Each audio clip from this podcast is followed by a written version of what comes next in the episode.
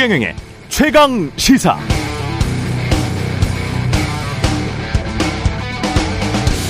네, 어제 최경영의 최강시사 국민의힘 조수진 의원은 김건희 여사 주가 조작 의혹에 대해서 문재인 정부 때 이미 털 거 다 털었다, 이재명 방탄령이다 라는 기존 국민의힘 주장을 되풀이했습니다. 관련해서 이미 재판 과정에 새롭게 나온 사실들에 대해서 질문하려고 했습니다만은 조수진 의원이 강하게 거부했죠. 야당 공격이나 이준석 전 대표에 대한 비판에 더 목소리를 내고 싶어하는 눈치였습니다.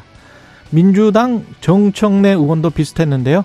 김건희 여사 주가 조작 의혹에 대해서는 문재인 정부 때 털지 못했다, 윤석열 검찰총장이 있었기 때문이다, 재판 과정에 나온 새로운 사실들만 봐도 특검을 할 수밖에 없다고 공격했습니다만, 정성호 의원이 김용, 정진상을 구치소에서 면담하면서 회유성 발언을 했다는 보도에 대해서는 잘 모른다면서 언급을 회피했죠. 관련 질문을 꺼려하는 기색이 역력했습니다. 지금 같은 국면에서는 국민의힘, 민주당 모두 뭔가를 감추는 것처럼 보이면 오히려 정치적으로 마이너스가 되지 플러스가 될까요? 국민들에게 어떻게 비춰질지 고민해 보시기 바랍니다. 무엇보다 중요한 건 국민들의 알 권리. 주권자는 국민이고 국민이 제대로 알아야 제대로 투표할 수 있습니다. 네, 안녕하십니까. 2월 15일 세상에 이익이 되는 방송 최경령의 최강시사 출발합니다. 저는 KBS 최경령 기자고요. 최경령의 최강시사 유튜브에서도 실시간 방송되고 있습니다. 문자 참여는 짧은 문자 50원, 긴 문자 100원이 드는 샵9730 무료 콩어플 많은 이용 부탁드리고요. 오늘 최강시사 오프닝에서 언급한 정성호 의원의 회유설 관련 보도 관련해서 민주연구원의 현근택 부원장 연결해보고요. 국민의힘 천하람 당대표 후보 만납니다. 그리고 마일리지 관련한 뉴스 일대기, 항공 마일리지죠. 그리고 은행 돈잔치 실태에 대해서도 짚어보겠습니다.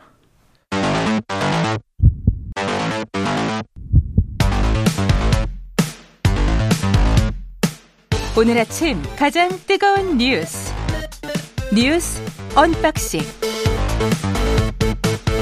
자, 뉴스 언박싱 시작합니다. 민동기 기자, 김민하 평론가 나와 있습니다. 안녕하십니까? 안녕하세요. 예, 대통령실이 또 연이어서 계속 반박을 하고 있습니다. 김건희 여사 주가 조작 의혹과 관련해서. 어제 대통령실 대변인실이 언론 공지를 보냈거든요. 예. 이른바 그 권오수 전 도이치모터스 회장에 대한 법원의 1심 판결문이 공개가 되지 않았습니까? 그 뒤에도 이제 김건희 여사 의혹이 계속 제기가 되니까 강하게 좀 반박을 했습니다. 일단 대표적으로 반박을 한 게 2차 주가 조작 시기에 김건희 여사 계좌가 동원이 된 것, 이것을 두고 일부 언론은 48번이나 거래했다라고 일단 부풀리고 있는데, 2010년 10월 28일부터 12월 13일까지 단 5일간 매도하고 3일간 매수한 게 전부다, 이렇게 또 해명을 했고요. 김건희 여사가 판결문 범죄 일람표에 48번 등장하는 것에 대해서도 48번 모두 권오수 매수 유도군으로 분류가 돼 있다, 차명 계좌가 전혀 아니다, 이렇게 반박을 했습니다. 일단 일부 언론도 그 오늘 사설 등을 통해서 일단 강하게 좀 지적을 하고 있는 그런 내용이기도 한데요. 대통령실이 뭐 수사 가이드라인을 뭐 내보내는 것이냐, 이렇게 좀 비판을 하고 있고. 근데 A를 물어보면 A를 대답을 해야 되는데. 맞습니다. A를 물어보면 꼭 B를 대답을 해요. 그리고 이제 민주당이나 그거 관심 없어요. 대통령실에서 말하는 것이 지금 해명이 안 되는 이유는 통정매매를 했냐 안 했냐. 맞습니다. 그거고, 그 다음에 대통령 후보 시절에 본인이 했던 이야기와 지금 전혀 다른 사실들이 나오고 있기 때문에, 네, 호의사실 공표 혐의로까지 갈 수가 있는 거예요. 물론 대통령이야 뭐 어떻게 기소는 할 수 없지만 그런 지금 비판이 나올 수밖에 없는 상황이어서 거기에 관해서 해명을 해야죠. 그리고 김건희 여사는 왜 그러면 소환 조사도 받지를 않느냐? 그렇죠. 왜 참고인 조사도 받지 않느냐? 이 세 가지예요, 이 세 가지. 근데 이제 검찰이, 예, 그 부분은 맨 뒤에 거는, 예, 왜 수사를 안 하느냐? 예. 검찰이 해명을 해야 될 문제고. 예. 어제 그래서 민주당하고 이정미 정의당 그 대표가 반박을 했습니다. 사실 이 반박에 대해서 대통령실이 해명을 해야 된다고 생각을 하거든요. 그러니까 어찌 됐든 법원은 김건희 그리고 윤 대통령의 장모인 최윤순의 계좌가 모두 시세 조정에 이용이 됐다라고 판결문에 분명히 적시를 했지 않습니까? 예. 그럼 이 부분에 대해서 일단 대통령실이 해명을 해야 된다고 생각을, 그렇죠, 하거든요. 예. 그리고 또 하나는 이정미 정의당 대표도 지적을 한 건데, 아니 도대체 무슨 권한으로 행정부가 주가 조작에 가담없다고 이렇게 단정을 하냐. 이렇게 단정을 하는 것 자체가 수사 가이드라인 지금 내보내는 것 아니냐. 이제 이런 식으로 지적을 했거든요. 사실 이런 질문에 대해서 일단 대답을 해야 되는 것 같습니다. 여러모로 형식적으로 맞지 않아요, 이게. 지금 말씀하신 것처럼 이제 세간의 의혹에 대한 답이 되지 않는 것에 더해가지고 지금 이게 검찰이 김건희 여사가 고발된 건에 대해서는 수사를 하고 있는 거거든요. 서울중앙지검이. 그렇죠. 이 판결과는 별도로. 그렇죠. 근데 그 과정에서 이제 김건희 여사에 대한 수사, 이 조사를 한 번도 하지 않은 상황인 것이고 여전히 그 검찰 수사는 진행 중인 상황 아닙니까? 그러면 제가 볼 때 대통령실이 낼 수 있는 어떤 정석적인 답은 이거는 이 검찰이 수사를 하고 있는 사안이기 때문에 대통령실에서는 이 별도의 입장을 내는 것은 맞지 않다. 뭐 이렇게 얘기하는 게 정답이거든요. 그게 정석이죠. 그렇죠. 검찰이 네. 수사를 하고 있기 때문에. 그렇죠. 근데 그다음에 이걸 대통령과 관련된 게 아니에요. 그렇죠. 거기다가 또 무엇보다. 그렇죠. 형식적으로 안 맞다고 말씀드린 게 김건희 여사에 무슨 변호인이 따로 있다든지 뭐 이래야 됩니다. 그렇죠. 그래서 옛날처럼 예를 들면 영부인에 대해서 뭐 제2부속실이나 이렇게 담당하는 뭐 부서가 있고 하면 그 자원에서 이렇게 뭐 이걸 설명을 한다든지 뭐 그런 게 있을 수는 있겠지만 그것도 아니고 지금 상황은 대통령실 대변인이 하는 말이 그다음에 이런 언급이 또 있어요. 사건의 본질은 대선 기간 문재인 정부 검찰에서 공소시효가 이미 지난 사건을 억지로 공소시효를 늘려 기소했다가 법원에서 제동에 걸린 것 이렇게 표현을 했는데 일단 기소가 된 사람들은 권오수 전 회장과 그 주가 조작 일당들이지 않습니까? 그렇죠. 근데 이분들은 유죄가 난 거잖아요. 예, 권오수 회장은 유죄가 났다. 그렇죠. 네. 그러면 뭐가 법원에서 제동이 걸린 것이고 뭐를 억지로 기소를 했다는 것인지가 좀 의문이고. 이걸 정말 이렇게 여러 가지로 해석을 해서 소위 말하는 이제 전주들에 대한 것이라면 그 사람들도 예를 들면은 적극적인 역할을 했으면 당연히 이제 유죄가 나왔을 것인데 그 전주들 중에서 김건희 여사처럼 서울대 무슨 원우수첩 그 최고위 과정 다닐 때 뭐 도이치모터스의 땡땡땡 이사 이렇게 했던 전주는 없잖아요. 맞습니다. 그렇죠. 그리고 이분들도 다 수사 조사를 받았을 거 아닙니까? 다 그렇죠. 받았어요. 거의. 그러니까 이런 것과 비추어 봐서 이제 이상하다라고 얘기를 하는 건데 이 형식적으로 맞지 않는 이런 반박을 내놓는 것은 결국 오히려 대통령실이 검찰 수사에 예를 들면 뭐 늘 하는 얘기 있지 않습니까? 가이드라인을 주고 여론에 어떤 영향을 미치려는 목적으로 하는 것이지 그 이상의 의미가 없지 않느냐 이런 반박이 있을 수가 있기 때문에 이렇게 안 해야 된다고 저는 생각합니다. 그리고 언론에 대해서 자꾸 무슨 허위사실 유포하면 어떻게 된다는 식으로 겁박을 하거나 이런 식 게 대통령실의 태도는 정말 바람직하지 않습니다. 그리고 더 그 부분도 황당한 것이 있는데 대통령실의 이 해명은 민주당이 가짜 뉴스를 퍼뜨리고 있어가지고 이렇게 해명한다라고 본인들이 서두에 얘기를 해요. 근데 실질적인 반박의 내용이라는 언론을 반박하는 그렇죠. 겁니다. 언론의 보도 내용을 반박하는 건데 그러면은 언론 보도는 민주당의 가짜 뉴스 때문에 이루어졌다는 것인지 일부 언론의 이제 판결문에 대한 분석 기사는 민주당이 분석한 거를 받아서 했다는 것인지 잘 무슨 얘기인지 잘 모르겠습니다. 이건. 예. 근데 정의당은 지금 50억 클럽 특검은 추진하겠다고 하고 김건희 특검도 같이 하자는 민주당 간에 약간 좀 기류가 다릅니까? 어제 이정미 대표 이야기는 들어봐서는 지금 명확하지는 않은 것 같습니다. 솔직히 말해서. 그러니까 어제도 잠깐 언박싱에서 얘기를 했는데 일단 대장동 특검은 이른바 그 50억 클럽 있지 않습니까? 이 부분에 대해서 이제 좀 특정을 하겠다. 이게 정의당 입장인 것 같고요. 예. 김건희 여사 특검에 대해서는 검찰 수사를 일단은 촉구를 하는 이런 쪽으로 이제 가겠다라는 것 같아요. 근데 이제 어제 김민하 평론가도 얘기를 했습니다만 결국에는 50억 클럽에 한정을 한다 하더라도 나중에 범위가 넓혀질 수밖에 없는 것 같고 또 김건희 여사와 관련된 특검도 검찰이 그러면 수사를 지금까지 안 해왔다가 이제 하면은 물론 이제 정의당의 입장이 맞는 거지만 검찰이 적극적으로 수사를 한다는 어떤 그런 기류가 아직까지는 안 보이지 않습니까? 그렇게 되면은 또 정의당도 입장이 변할 수밖에 없는 것 같거든요. 그러니까 시기와 타이밍의 문제 같은데 이걸 같다고 봐야 될지 아니면 좀 차별이 있다고 봐야 될지는 좀 모르겠습니다. 그러니까 바둑으로 치면 이제 수순의 문제인 것 같아요. 수순의 문제다. 그러니까 정치라는 거를 뭐 바둑에 비유하는 게 좀 그렇지만 뭘 먼저 하고 뭘 나중에 하느냐가 이제 중요하다고 생각하는 사람들도 있으니까. 그러니까 어제 이제 CBS 라디오에 이제 정의당 측이 나와서 이제 얘기한 거를 들어보면은 이런 얘기를 합니다. 그러면은 김건희 여사에 대한 검찰 이 조사가 언제까지 이루어져야 된다는 거냐. 그 기준이 뭐냐 그러니까. 언제까지를 기준으로 해서 이 조사를 안 한다라고 판단하는 그러한 판단 내려지는 거냐라고 물었을 때 2월 말까지라고 그랬거든요. 그게 얼마 안 남았습니다. 그러면. 뭐 얼마 안 남은 이 시일 동안에 검찰이 과연 조사를 안 하는지를 여부를 보고 그때 가서 이제 김건희 특검을 할 것이냐 말 것이냐 판단한다는 거예요. 근데 그렇죠. 제가 볼 때 지금 우리는 김건희 여사에 대한 특검 필요하다고 생각합니다라고 얘기하는 거랑 2월 말 지나서 이제 3월 초에 필요하다고 얘기하는 거의 차이는 이 법리적인 무슨 차이는 없고 유일하게 차이가 있다면 그 중간에 아마도 차별화?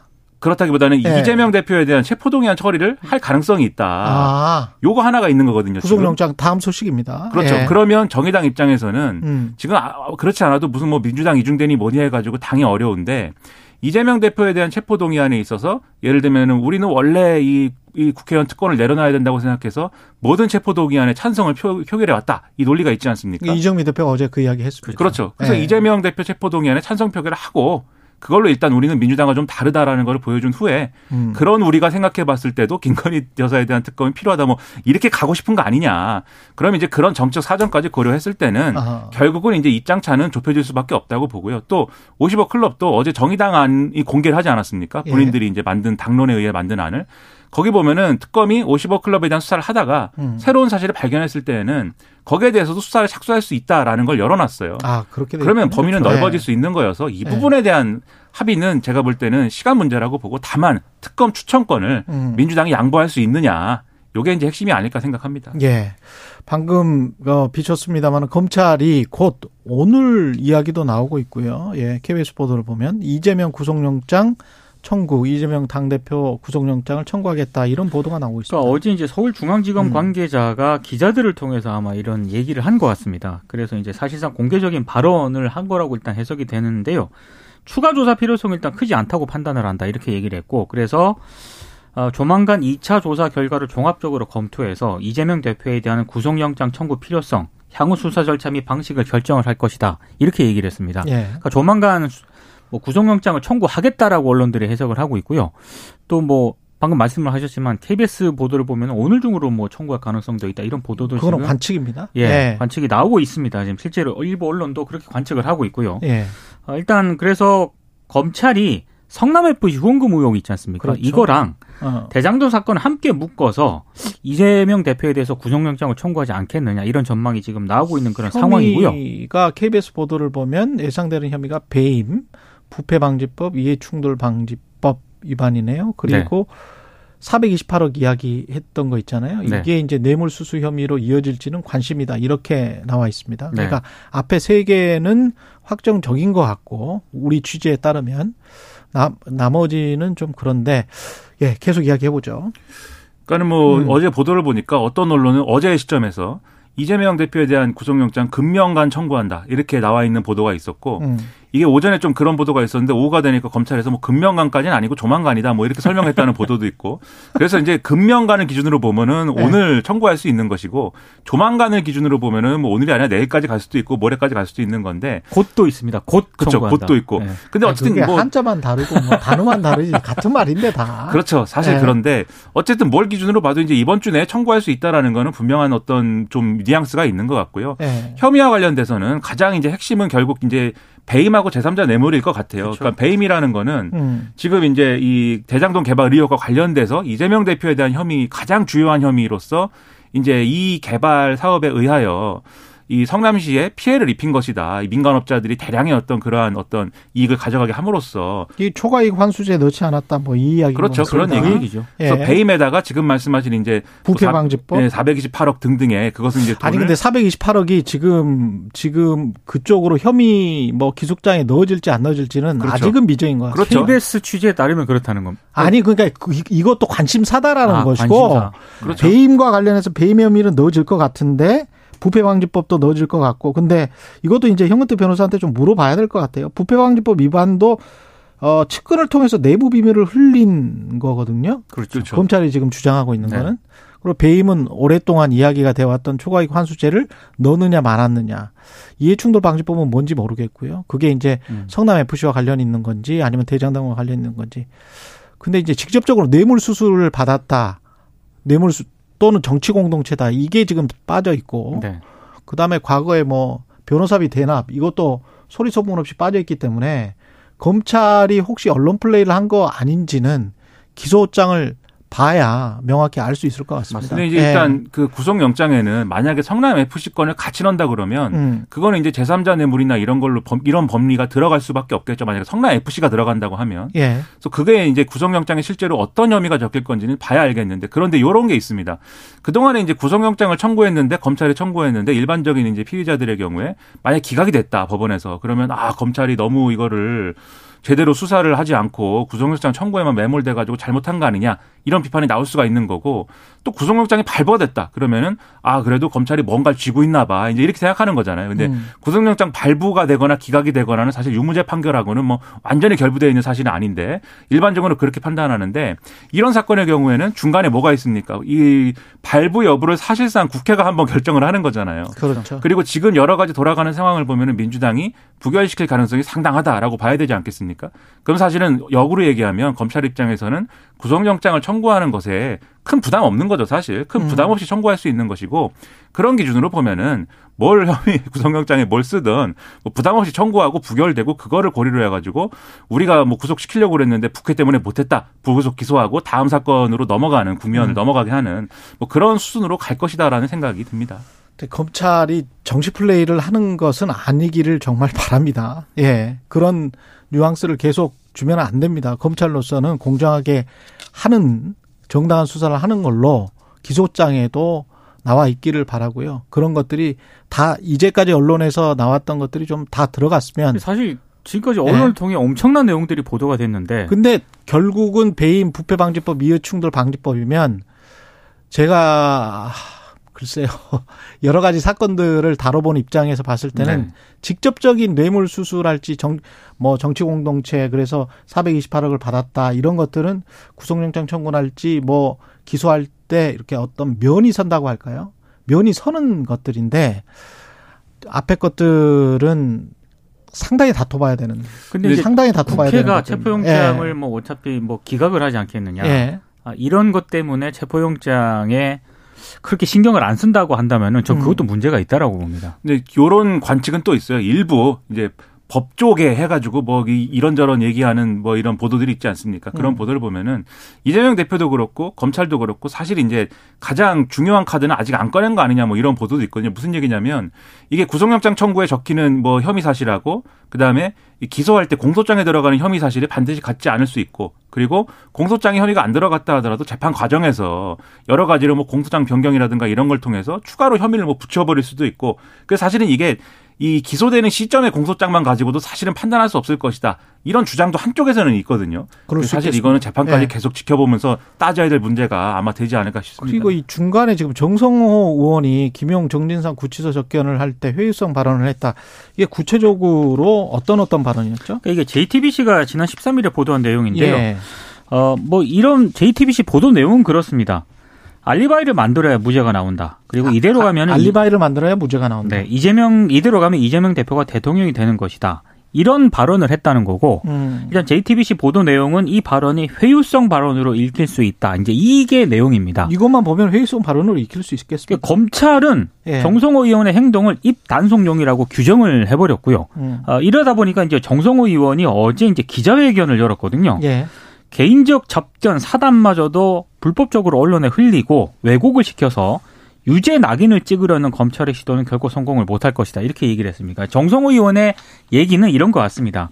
그러니까 검찰이 이재명 대표 구속 분위기를 만들려고 언론 플레이를 하고 있다는 건데요. 왜 그러냐면, 이거 한 달 전에 이미 접견을 했는데 그걸 왜 지금 와서 그것도 부분적으로 발언을 뽑아서 공개한 저희가 뭐겠느냐. 결국에는 이재명 대표에게 구속영장을 청구하려면 도주라든가 증거인멸의 우려가 있어야 되는데, 측근인 정성호를 통해서 회유하라고 했다는 식으로 아마 이 언론 플레이를 하고 있는 것 아니냐라고 어제 기자회견에서 일단 주장을 했고요. 그리고 이게 좀 전체가 공개가 됐으면 좋겠는데요. 그래서 이제 정성호 의원이 어제 검찰에 교도관이 입회해서 작성을 했거든요, 접견록을. 그 자체를 그냥 다 공개를 해버려라, 이렇게 또 요구를 하기도 했습니다. 그러니까 이게 그 보도의 골자는 이런 거죠. 이 김용, 정진상 등이 지금 감옥에 갇혀 있으니 근데 이 사람들이 신경의 변화를 일으켜서 제2의 유동규, 제3의 유동규가 될 것을 걱정하여 이재명 대표 쪽에서. 네. 그래서 정성호 의원을 보내 입단속 시켜라, 회유해라, 내가 대통령 되면은 다 풀어줄 수 있다, 뭐 이런 거 아니냐, 뭐 이런 내용이에요, 이 보도 내용이. 그렇습니다. 근데 이 정성호 의원 측의 주장은 이런 거죠. 내가 그래도 한 변호사 20년 했는데 이런 사건에 대해서 그런 정도의 조언 못 해주냐, 예를 들면 이전의 일들이 그 당시 일들이 생각이 안 난다고 하여서 생각을 잘 끄집어내가지고 알리바이를 대야 된다, 뭐 이런 조언이라든지 뭐 그런 걸 한 것이다. 그리고 돌아가는 상황을 볼 때 이 법적인 국면만 잘 넘기면 이재명 대표 대통령도 될 수 있고 상당히 중요한 이 개인의 어떤 정치적 진로에 있어서는 상당히 중요한 순간이다, 뭐 이런 얘기한 거다라는 해명이에요. 그러니까 말씀하신 대로 전체 대화의 맥락에 따라서 정말 회유성 발언으로 확인될 수도 있고. 그 요 문장만 딱 보면 회유성 발언처럼 보여요. 그렇죠. 그럼 이건 정말 심각한 문제인 것이고요. 그다음에 전체 맥락에 따라서 그냥 사담을 나눈 것처럼 될 수도 있는데, 근데 어쨌든 이 보도의 내용은 이제 회유성 발언이라는 것이기 때문에 이 보도의 내용까지 아마 검찰은 그 구속영장에 적는 거죠. 그러니까 증거인멸의 우려를 뒷받침하는 사실로서. 왜냐하면 이게 구속영장 청구할 때 보면은 그런 걸 다 연끌해 갖고 집어넣거든요. 왜냐하면 자기들도 최선을 다해야 되니까 구속을 시키기 위해서. 그런 일들이 이전에도 많았고 뭐 김용, 정진상 두 사람에 대한 구속영장에도 그랬습니다. 그러니까 아마도 그런 용도 아니냐라고 하는 건데, 이게 언론 플레이라면 좋지 않은 거고요. 회유성 발언이라면 그것 또한 심각한 문제니까. 전체가 공개되면 좀 판단을 해봐야 되겠네요. 교도관 입회에서 접견록을 작성을 했기 때문에 그 공개하면 됩니다. 전체 공개를 좀 하면 이게 지금 맥락이 빠진 발언인지 아니면 맥락 그대로의 발언인지는 좀 다시 확인을 해봐야 되겠습니다. 지금으로서는 뭐라고 하기는 좀 힘들고, 현근택 변호사한테 이야기를 좀 들어볼게요.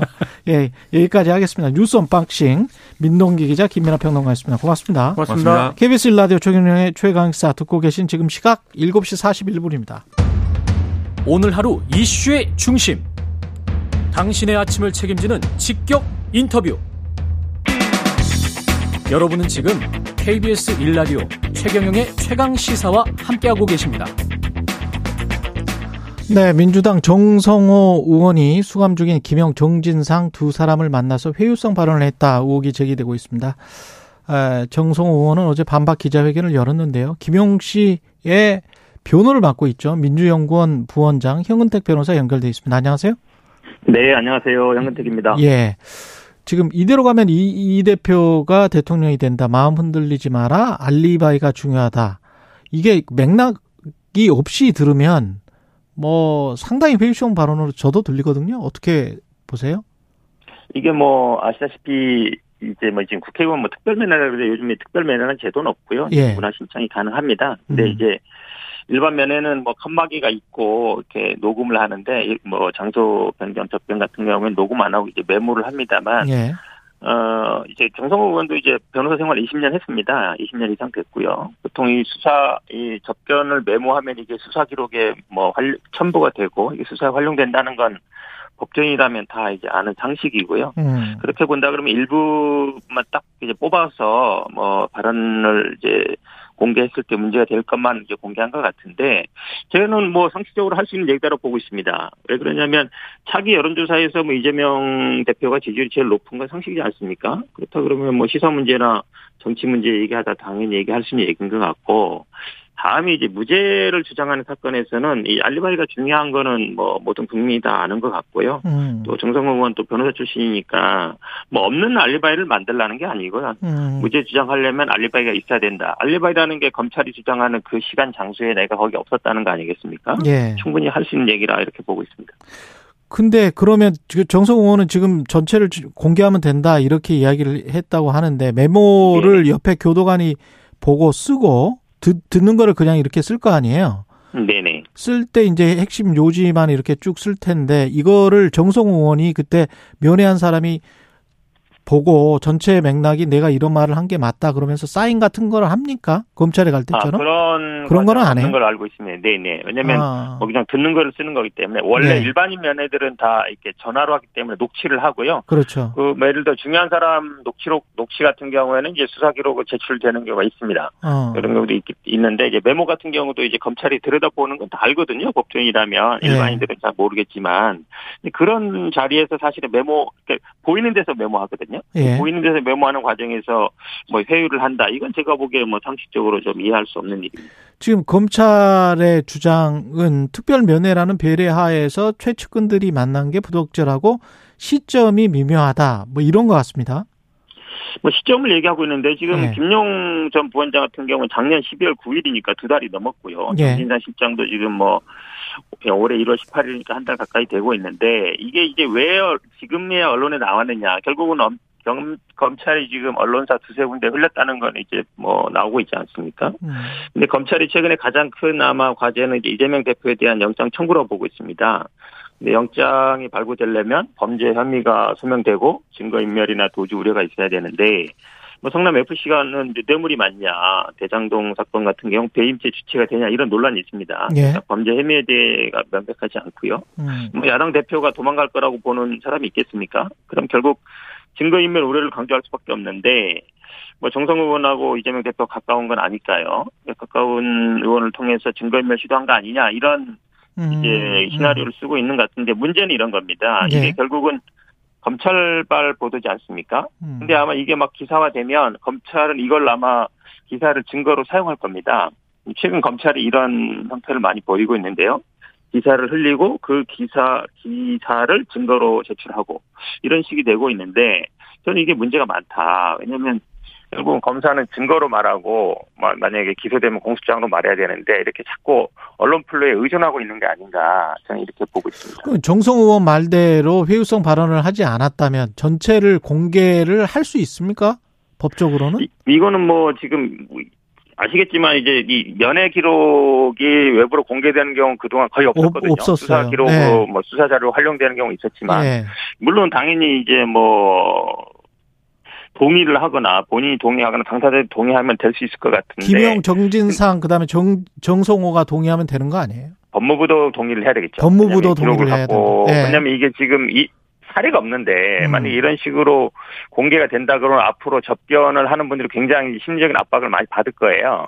기본적으로 비공개되는 걸 전제로 하는데 그래도 만약에 뭐 당사자들이 동의한다 그러면 뭐.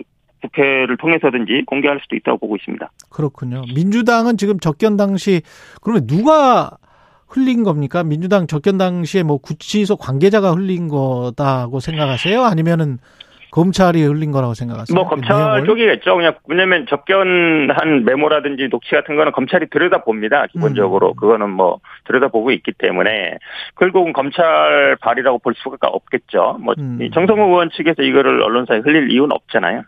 그 아까 그 검찰이 구속영장 청구할 때 예상되는 그 혐의들 이야기하셨잖아요. 배임이라든지 부패방지법 그. 자세한 내용은 뭐로 지금 예측하고 있으세요? 배임은 초과이익 환수제입니까?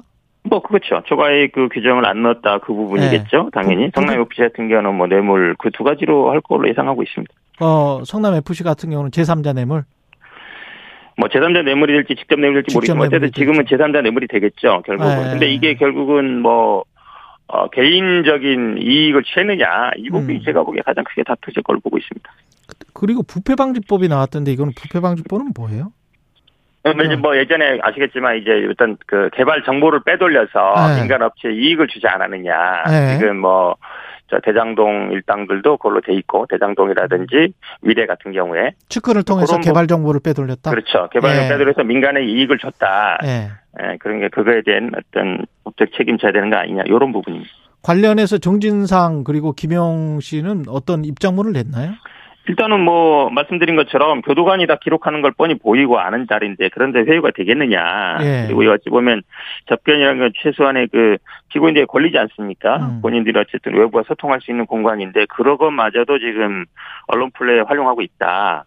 이게 좀 이런 검찰의 행태를 개탄한다. 그리고 재판 과정에서 진실을 밝히겠다 이런 입장을 갖고 있습니다. 그 시점에 관해서 이야기하는 게 이제 검찰, 그다음에 국민의힘도 논평을 통해서 이 시점에 대해서 이야기를 했는데 특별 면회했던 데가 남욱 변호사가 대장동 지분 약정에 대해서 진술을 매일같이 보도했던 그때 그 진술, 그다음에 이제 김성태 전 회장이 국내 송환 바로 다음 날 뭐 김용 전진상을 만났다 뭐 이래서 회유다 뭐 이게 이제 국민의힘 주장이거든요. 일단 김용 전 부원장 같은 경우는 대장동 보도는 사실은 지난 1년 반 동안 뭐 저는 제 기억으로는 대장동 보도가 없던 날은 하루도 없었다라고 보고요. 대장동 관련 보도 그렇게 따지면 면회 갈 수 있는 날이 하루도 없는 거죠. 예. 그다음에 김성태 회장 관련해서는 사실은 1월 18일이면 설 직전이거든요. 예. 보통 뭐 설 직전에 보통 면회를 갑니다. 저도 그렇고요. 그 적변 신청도 지금 정성호 의원 말에 의하면 송환 보도 되기 전에 했다. 예. 그리고 아시겠지만 이 정진상 실장하고 지금 김성태 회장과는 특별히 뭐 관계가 없습니다. 지금 뭐 이화영 전 부지사 같은 경우에는 이제 뭐 김성태 회장 관계 있는 거 아니냐 그러지만 정의장 실장 이걸로 조사를 받은 적도 없고요. 언론에 네. 보도된 적도 없고 저는 뭐 서로 관계 없는 사건을 서로 연결 짓고 있다 이렇게 보고 있습니다. 그리고 그 체포 동의안이 만약에 이제 국회로 넘어오면 어떻게 네네. 해야 된다고 보세요? 일단 지금 뭐 당 입장에서는 뭐 당론 정할 거냐 말 거냐 부분 논의한 것 같은데요. 네. 뭐 당론으로 정할지 여부는 뭐 의원총회에서 결정하겠지만 지난번 뭐 사례도 있는 것 같고. 근데 대체적인 분위기는 지금 언론 보도는 뭐 비명이라고 하는 분들이 뭐 다른 의견을 갖고 있다 그러는데 네. 지난번 노웅래 의원 사례도 그렇고요. 기본적으로 야당에 대한 탄압이다 이런 시각을 갖고 있어서 부결될 걸로 보고 있습니다. 근데 노웅래 의원 사례 때도 당론으로 뭔가를 정하지는 않았었죠. 네, 그때도 뭐 당론은 정하지 않았고요. 그래도 어쨌든 당내 분위기는 대체적으로 그러니까 당론으로 정했을 경우에는 아마 이제 뭐 방탄 아니냐 이제 이런 논란이 있었고 이러니까 자유를 막기되 그래도 대체적인 분위기는 의원들이 어쨌든 이거는 좀 문제가 있다 이런 시각을 갖고 있었던 것 같아서 그 부분은 아마 의원총회에서 정할 걸로 보고 있습니다. 김건희 여사 관련해서는 지금 도이치모터스 주가 조작 의혹 대통령실 설명을 좀 들었을 텐데 해명이 제대로 된 겁니까? 일단은 제가 보기엔 대통령실에서 해명하는 것 자체가 저는 좀 문제가 있다고 봅니다. 왜냐 그러면 대통령실에서 결국은 이 수사가 안 끝나지 않았습니까? 네. 수사가 안 끝난 사건에 대해서 어떤 입장을 밝힌다 그러면 김건희 여사는 문제가 없다. 수사하지 말아라. 이런 가이드라인을 제시하는 걸로 볼 수밖에 없고요. 당연히 검찰도 그에 영향을 받을 것이고. 근데 지금 대통령실의 대응을 보면 일단은 뭐 김건희 여사를 이렇게 관리할 수 있는 뭐 제2부속실도 없는 상태에서 사실상 뭐 변호인이나 대변인 역할을 하고 있거든요. 이런 부분도 제가 보기에는 문제가 있다고 보고 있습니다. 그리고 내용 자체는 해명 내용에 대해 보면은 뭐 매수를 유도 당했다, 계좌가 활용됐다라고 하는데 마치 본인의 의사가 아니라 다른 사람의 의사에 의해서 이루어진 걸 보고 있는데 지금 판결문에 보면은 뭐 1, 2차 주가 조작에 그 계좌가 전부 동원된 거는 김건희와 장모 두 사람 정도로 보고 있고요. 그다음에 김건희 여사 같은 경우 3개의 증권사가 이용됐다는 건데 어쩌지 우연인지 뭐 장모 계좌에서 김건희 여사로 바로 내놓은 주식이 매매되는 경우도 있거든요. 이렇게 우연히 뭐 활용된다는 게 가능하겠습니까? 저는 뭐 이해할 수 없는 해명이라 보고 있습니다. 네.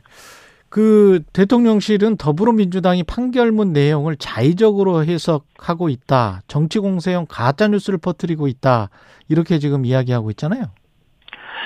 대통령실이 참 재밌는 게 무슨 문제만 생기면 매일 뭐 민주당 탓하는데요. 사실 이게 민주당이 뭐 주도를 하는 게 아니라 이제 판결문이 나왔고 판결문 나오기 전에도 재판 과정에서 검사의 질문이라든지 아니면 증거들이 많이 공개된 거지 않겠습니까?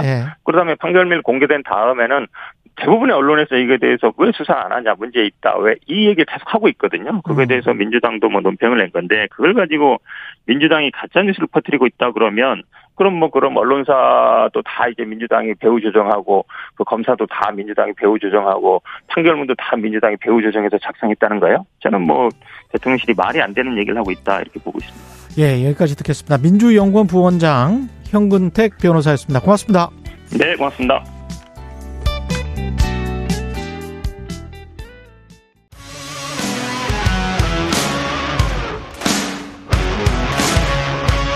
오늘 하루 이슈의 중심 최경영의 최강시사. 네, 국민의힘 전당대회 당대표 후보들 어제 부산 합동연설에 의해서 오늘 기대되는 첫 TV토론회가 있습니다. 오늘 이분의 활약 기대되는데요. 천하람 당대표 후보 전화로 연결돼 있습니다. 안녕하세요. 네, 국민의힘 당대표 후보 천하람입니다. 예, 어제 합동연설에는 어땠습니까?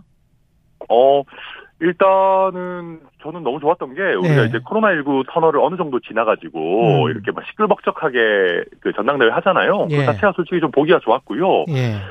특히 저를 지지하시는 분들도 꽤 많이 와주셨는데 제가 사실은 정치하면서 누군가의 막 환호나 지지를 그렇게 많이 들어보지를 못했습니다. 아무래도 제가 순천에서 정치를 했고 좀 상대적으로 신인이다 보니까 네. 그랬는데 이렇게 자발적으로 오신 분들이 막 이렇게 정말로 성원을 해주시니까 제가 그렇게까지 감성적인 사람이 아닌데 막 좀 뭉클하더라고요. 울 뻔했어요? 예, 진짜 좀 그랬어요. 네. 예. 방금 전에 그 뉴시스가 네. 여론조사 전문기관 국민리서치그룹과 에이스 리서치에 의뢰해서 지난 11일부터 13일까지 3일간 전국 만 18세 이상 남녀 1,006명을 대상으로 결선투표 여론조사를 했었거든요. 국민의힘 네. 지지층은 484명 중에서 38.6%가 김기현, 안철수 후보는 29.8, 그리고 천하람 후보가 16.5, 황교안 후보가 10.7, 오차 범위가 플러스 마이너스 4.45니까요. 꽤 크니까 네. 상당수 후보들이 대부분 다 오차 범위 내에 있는 것 같고, 근데 지금 뭐 하여간 16.5까지 돼 있다는 이런 숫자는 어떻게 보십니까? 뭐 일단 너무 감사한 일이고요. 예. 이제 제가 원래 사실 겸손한 사람이 아니거든요. 제가 굉장히 좀 나대는 스타일인데 예. 사실은 이건 겸손할 수밖에 없는 게 이게 제가 그렇게 잘나서라기보다는 선명하게 제대로 개혁의 메시지를 내는 후보가 저밖에 없다라는 것이 그래도 우리 많은 당원분들께서 공감해주고 계시는 것 같고요. 예. 그러니까 지금 안철수 후보 입장에서는 저는 이제는 선택의 순간이 온 것 같습니다. 그러니까 이게 이제는 그러면 친윤 호소인 내지는 윤심 호소인 해가지고는 앞으로 지지세가 빠질 일밖에 안 남았거든요. 예. 그렇다라고 한다면은 저는 지금이라도 명확한 스탠스를 잡으시고 저랑 개혁 경쟁을 하셔야 되는 것이지 저는 이대로 애매모호한 스탠스만 계속 유지하시다가는 제가 안철수 후보 추월해서 실버크로스 만들어내는 게 저는 뭐 솔직히 그렇게 멀리 남아있지 않다. 제가 뭐 한 2주 정도 본다라고 말씀을 드렸는데 그거보다 오히려 더 빨라질 수도 있겠다. 그런 생각도 듭니다. 근데 안철수 후보한테 개혁 경쟁에 함께 나서자라고 촉구를 하시면 안철수 후보가 더 큰 격차로 지지율이 상승을 하면 천하람 후보한테는 안 좋은 거 아니에요? 근데 제가 말씀드리는 이유는 예. 말씀드려도 못하실 것 같아서 그래요. 그러니까 정말로 예. 만약에 저는 안철수 후보께서 제대로 된 개혁 아젠다를 어떻게 보면 결기 있게 용기 있게 하신다면은 그거는 뭐 제가 정치적으로 조금 손해를 본다고 해도 뭐랄까 충분히 우리 당과 우리 정치를 위해서는 좋은 일입니다. 근데 문제는 안철수 후보께서 뭐 개혁은 말씀은 하시는데 사실 지금 우리 국민의힘 개혁의 핵심 과제가 아니 과거에 어떤 개파 정치를 반복하고 권력 줄 세우기 윤핵관 문제잖아요. 윤핵관 문제가 사실 핵심인데 그걸 못 건드리면서 개혁을 하시겠다라고 하면은 결국은 그냥 뭐 과학기술이라든지 AI 챗 GPT라든지 뭐 이런 약간 뭐 화려해 보이지만 별로 우리 당의 지금 직접적인 문제거나 과제는 아닌 격까지만 훑게 되는 것이거든요. 예. 저는 그거는 좀 옳지 않다. 약간 애매모호함 속에 지금 숨으려고 하고 계신다. 그렇게 평가합니다. 근데 윤핵관 문제라고 말씀을 하셨는데 이른바 이제 주류 쪽에서는 윤핵관이라는 단어도 쓰지 말라. 그리고 이제 이미 대세를 형성했다.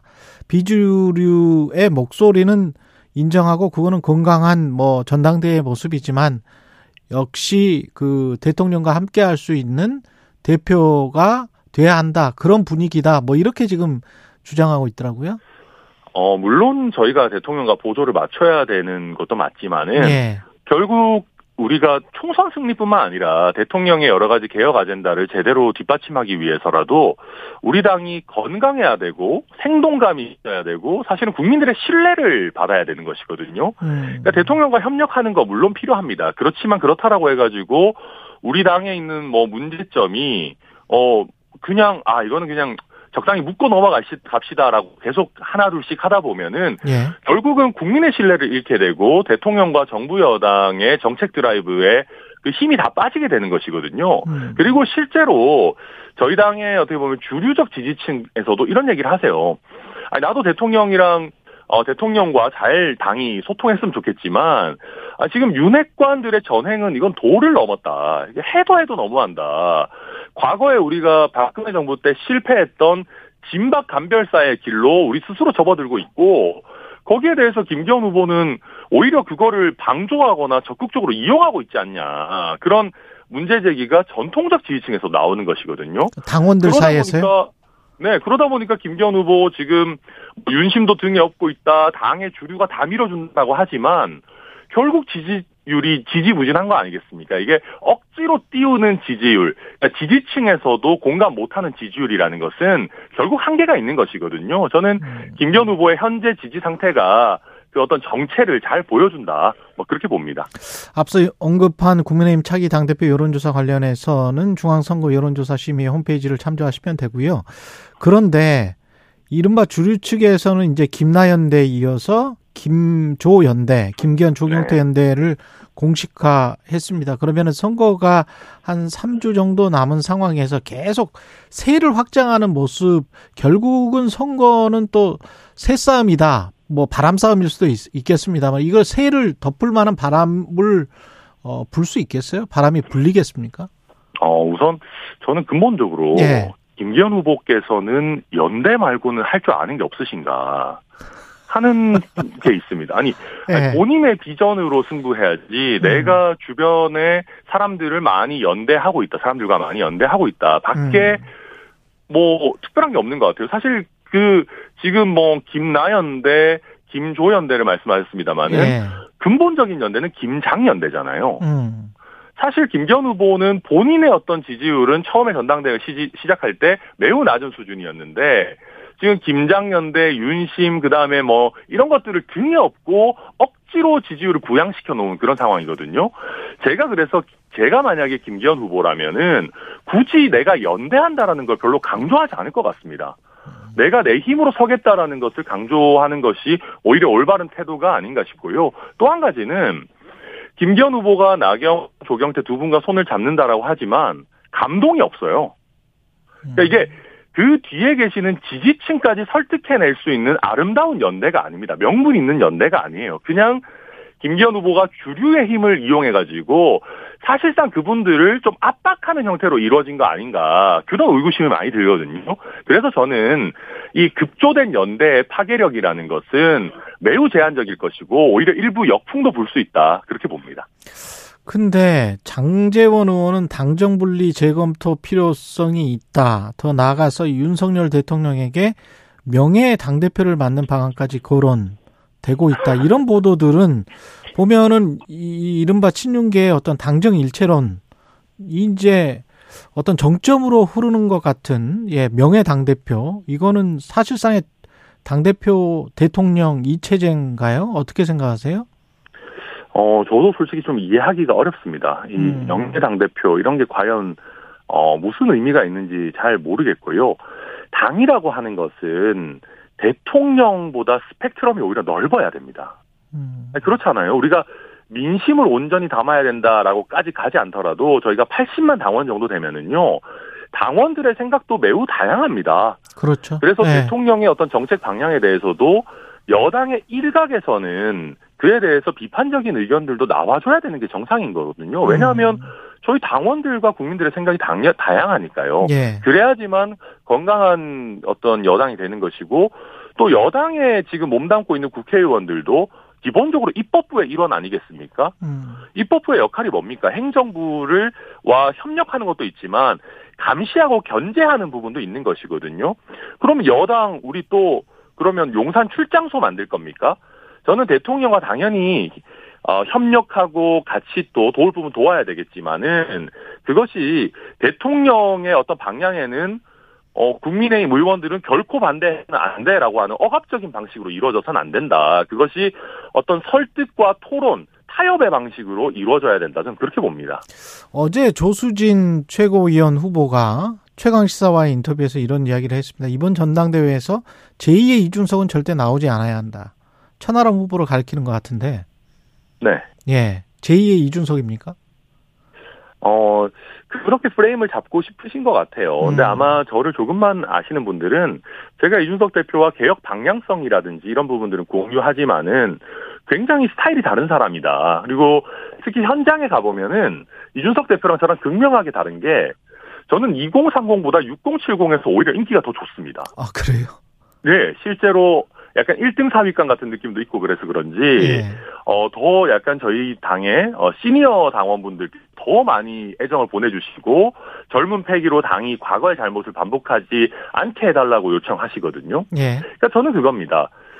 우리 당이 그렇다고 해서 제2의 진박간별사의 길로 갈 수도 없는 겁니다. 지금 우리 당에 계신 당원분들은 당대표와 대통령 간의 불협화음도 걱정이시지만은 이 당이 너무 권력 줄세우기나 어떻게 개파 갈등이 심해져가지고 총선에서 완패하고 또 과거의 어떤 낭떠러지로 떨어지는 길로 가지 않을까 하는 걱정도 있으신 것이거든요. 그래서 저는 우리 당의 지금 생기나 활력을 깎아먹고 있는 다양성을 깎아먹고 있는 개파 정치 종식시키겠다라는 것은 명확하게 말씀드리고 남아있는 선거 기간을 통해서 저와 대통령 사이의 불협화음을 최소화하고 제가 안정적으로 당을 이끌고 가겠다라는 것을 구체적으로 또 직접 느끼실 수 있게 보여드릴 그런 생각입니다. 조수진 의원 말은 그런 것 같아요. 대통령을 사사건건 발목 잡았던 분, 이건 이준석이고 이준석이 네. 시켜서 나왔다는 분은 제가 모르겠다. 당대표에 출마한다라는 거는 사실 굉장히 큰 결정입니다. 예. 그리고 요즘에 우리 정치는 과거에 몇 개의 대형 신문사가 있을 때와는 다르게 사실 대부분의 일들이 라이브로 이루어집니다. 그렇기 때문에 결국은 저는 저만의 매력, 저만의 실력을 보여드릴 수밖에 없는 그런 선거이고요. 그래서 그 결심과 능력 모두 온전히 제 것입니다. 그리고 제가 이준석 대표와 여러 방향성에 대해서 상의할 수도 있겠지만 예. 그게 잘못된 겁니까? 다른 후보분들은 여러 당에 계시는 다른 분들이나 정치 전문가나 상의하시지 않습니까? 이런 거 가지고 트집 잡고 하는 것이 이준석 대표를 악마화해가지고 지금 주류가 과도하게 권력 해바라기 하고 권력 줄 세우기 하고 있는 것을 약간 이제 퉁치고 넘어가자라는 것이거든요. 우리가 좀 잘못하더라도 이준석 시즌2는 할 수 없어. 전 이거야말로 굉장히 잘못된 정치라고 생각합니다. 우리 국민의힘 전체적으로도 우리가 좀 잘못하더라도 이재명 대표보다는 낫잖아요. 민주당 찍으실 겁니까? 우리 찍어주십시오라고 하는데 저는 이제는 그런 얘기 말고 우리가 뭘 더 잘하겠다라는 얘기가 나와야 되는데 저는 김기현 후보가 저에 비해서 뭘 더 잘하겠다라고 하시는 말씀은 솔직히 별로 잘 못 들어본 것 같습니다. 그래서 저는 좀 더 우리가 당내 선거부터 더 나아가서는 총선까지 서로 어떤 프레임 씌우고 저 사람은 안 되니까 나를 찍어주십시오라기보다는 당의 방향성과 어떤 비전에 대해서 제대로 된 논쟁을 해야 된다. 저는 그렇게 촉구드리고 싶습니다. 지금 천하람 후보는 앞으로 2주 안에 안철수 후보를 제칠 것이다. 아까 그런 이야기도 하셨는데 네. 안철수 후보가 중간에 하차할 가능성 이거는 없습니까? 이제 완전히 없어졌습니까? 제가 다른 후보의 하차 가능성에 대해서 언급하는 것은 예의가 아닌 것 같고요. 예. 다만 지금 아마 그런 말씀이 나오는 게 제가 서두에서 말씀드렸듯이 지금 안철수 후보가 너무 애매모호합니다. 그러니까 그러다 보니까 지금 어떻게 보면 혁신이냐 구태냐로 갈리는 아니면 현상 유지냐 아니면 개혁이냐라고 갈리는 지금의 상황에서 안철수 후보가 점점 더 설 자리가 좁아지고 있는 것은 사실이거든요. 예. 그런 면에서 제가 한 2주 정도면은 충분히 제 능력을 보여드릴 수 있지 않겠나 한 것이고 아마 제 생각엔 이거는 저의 그냥 추측일 수도 있습니다만은 만약에 오늘 당원 투표를 직접 실시한다면은 저는 제가 안철수 후보 이상의 득표가 나올 걸 확신합니다. 왜냐하면 안철수 후보를 지지하는 분들은 투표해야 할 적극적인 이유를 과연 발견하실 수 있을까? 저는 개혁을 원하는 당원들의 적극적인 지지를 받을 것이기 때문에 지금 나오는 여론조사 수치보다도 실제 당원들의 표심은 이미 안철수보다는 천하람에게 많이 와 있을 수 있다. 저는 그렇게 생각합니다. 천하람 후보가 공약으로 내세운 공천 개입 금지 관련해서 김정재 의원은 본인들이 공천을 못 받을까 두려워하는 것 같다. 원래 겁먹은 개가 많이 짖는 법 아닌가? 이런 상당히 거친 발언을 했는데, 네, 예, 어떻게 생각하세요? 이 모욕적인 겁니까? 아닙니다. 당연히 조금 모욕적이지만은. 네.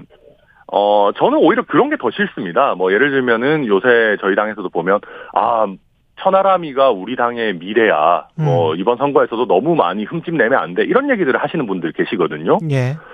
저는 저희 당의 미래이기도 하지만 우리 당의 현재가 되기 위해서 나온 사람입니다. 그래서 봐주실 필요 없습니다. 강하게 경쟁하고 대신에 정말 스포츠처럼 끝나고 나서 아예 승복하면 되는 것이거든요. 예. 그래서 저는 김정재 의원 얘기 듣고 솔직히 처음에는 좀 기분이 나빴습니다만은 어찌 보면 이제 진검승부의 시작이라는 점에서 또 반갑게 생각이 드는 면도 있고요. 예. 또 한 가지 짚고 넘어가자면은 제가 지역구가 전라남도 순천이기 때문에 제가 당대표가 되지 않더라도 공천 걱정을 그렇게까지 많이 해야 되는지는 솔직히 좀 의문이고요. 그리고 제가 말씀드리는 상향식 공천이라는 거는 어찌 보면 상식입니다. 아니, 그렇잖아요. 예. 제가 대통령의 영향력을 좀 배제해야 된다라고 하는 것이 지금 우리 당이 과도하게 유권자의 눈치를 보는 정당이 아니라 권력자의 눈치를 보는 정당으로 가고 있거든요. 그게 비정상이지 않습니까? 근데 우리가 비정상을 더 강화해야 되겠다라고 할 수는 없는 것이거든요. 그게 네. 또 과거에 저희가 실패했던 길이고 그렇게 대통령에 가까운 윤핵관들이 공천 내려꽂기, 낙하산 공천하면은요. 지금 충성 경쟁하고 내가 친윤입세라고 하는 분들이 과연 가만히 있을 것 같습니까?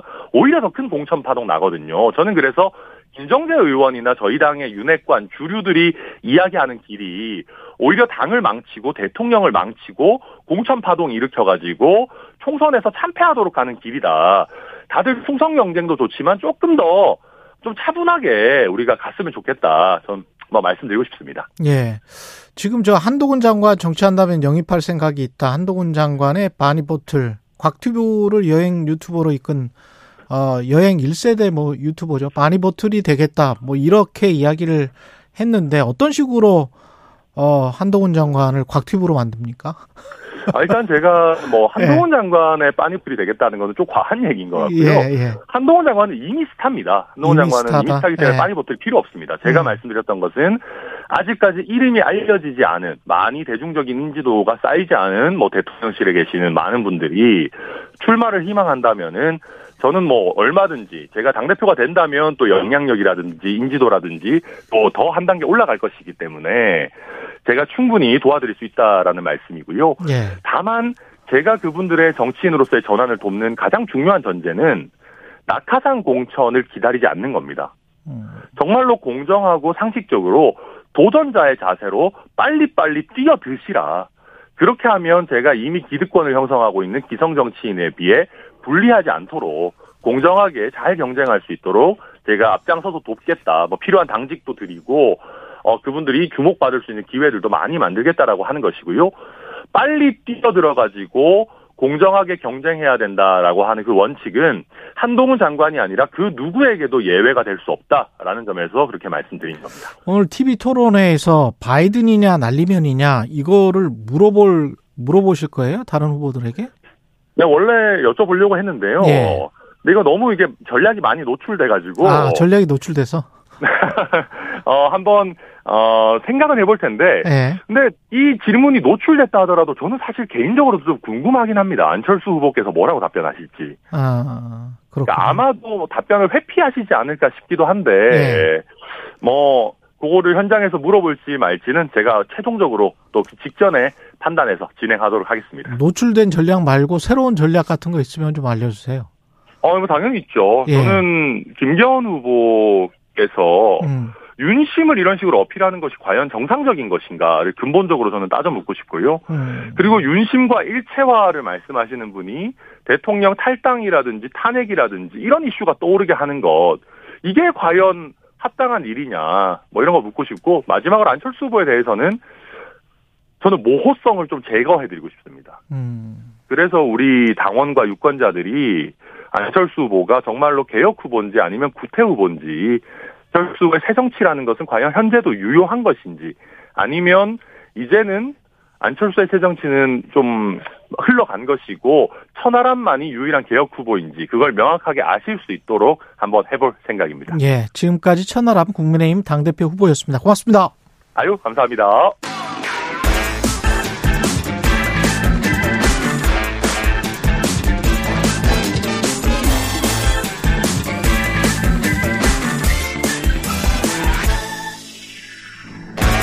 네, 최경영의 최강시사 한 번 더 뉴스. 오늘은 경향신문 박순봉 기자와 함께하겠습니다. 안녕하십니까? 네, 안녕하세요.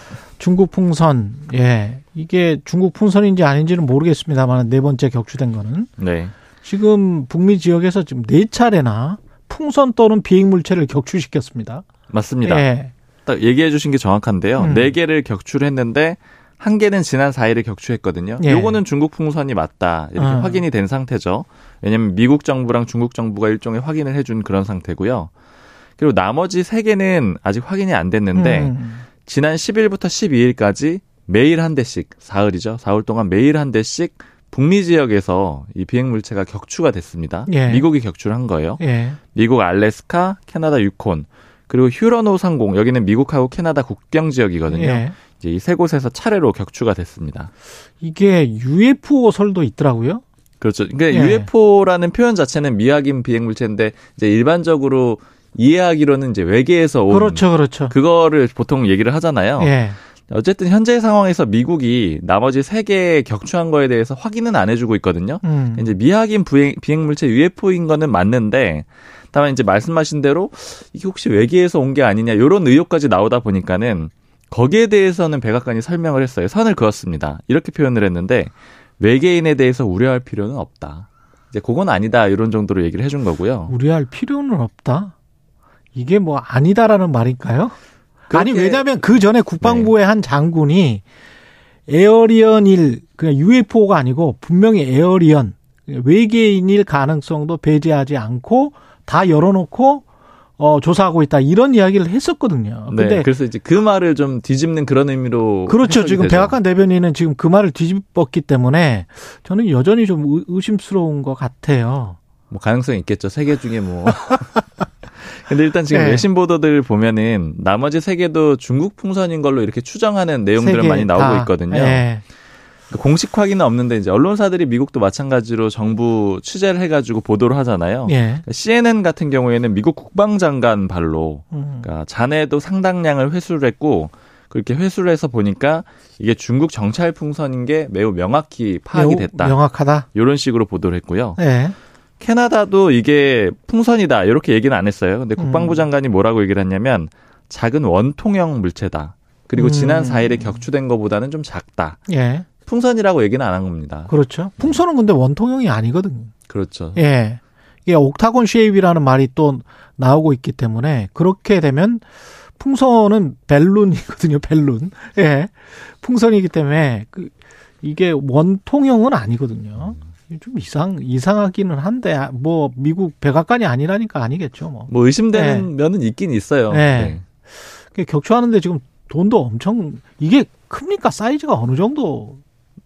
그죠? 지금 이제 확인해 준 거, 네, 풍선 지난 4일에 격추된 게 크기가 60m 정도 된다라고 합니다. 엄청 크군요. 엄청나게 크고요. 지금 네, 미국에서는 자유의 여신상하고 크기를 비교하는 그런 이제 그래픽 같은 것들이 많이 등장을 하는데, 네, 자유의 여신상 높이가 이제 지면부터 이 들고 있는 손 끝에 있는 거기까지 93m거든요. 예. 그러니까 굉장히 큰 크기라고 할 수가 있고요. 어지간한 빌딩 높이네. 크기가 맞습니다.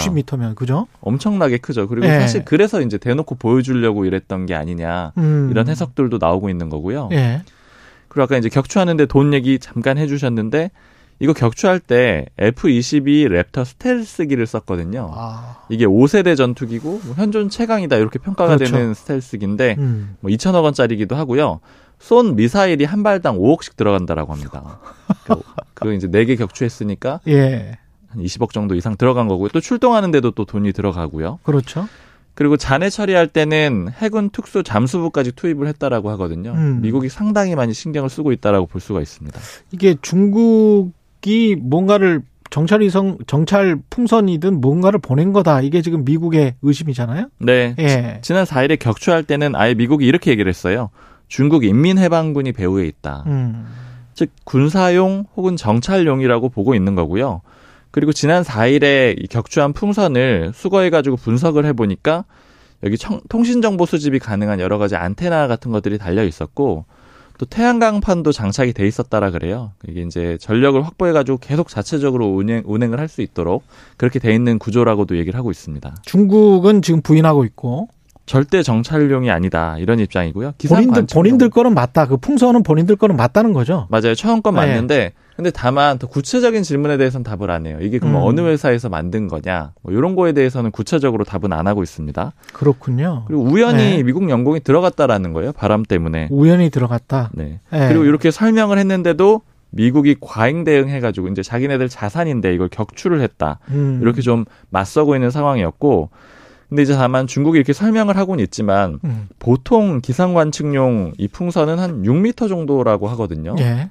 근데 이게 60m라고 하니까 너무 크잖아요. 그렇죠. 그래서 이제 의심들을 하고 있는 거고 장비도 너무 잘 돼 있다라는 거죠. 근데 이 풍선을 만든 업체가 또 중국이랑 좀 군이랑 관련이 있다는 또 외신 보도도 나오고 있기 때문에 중국이 여러 가지로 의심을 받고 있는 상황이고 보냈다면 왜 보냈을까? 여러 가지 추정들이 있는데 예. 좀 재밌게 나온 내용을 하나 보면 뉴욕타임즈 보도를 보니까 이 풍선을 개발한 기업이 작년에 홈페이지에 글을 올린 게 하나 있어요. 글을 올린 게 뭐였냐면은 목표를 적어놨거든요. 예. 2028년까지 성층권에 정찰 풍선망을 만들겠다. 그러니까 네트워크를 만들겠다. 이렇게 표현을 해놓은 겁니다. 전 세계를 다 정찰할 수 있는 그런 네트워크를 구축하겠다라는 거고요. 이 글에 보면은 스페이스X하고 비교를 하는 내용도 있거든요. 이게 일론 머스크가 만든 그렇죠. 그 위성 인터넷 서비스 이 스타링크에 비유를 했는데 예.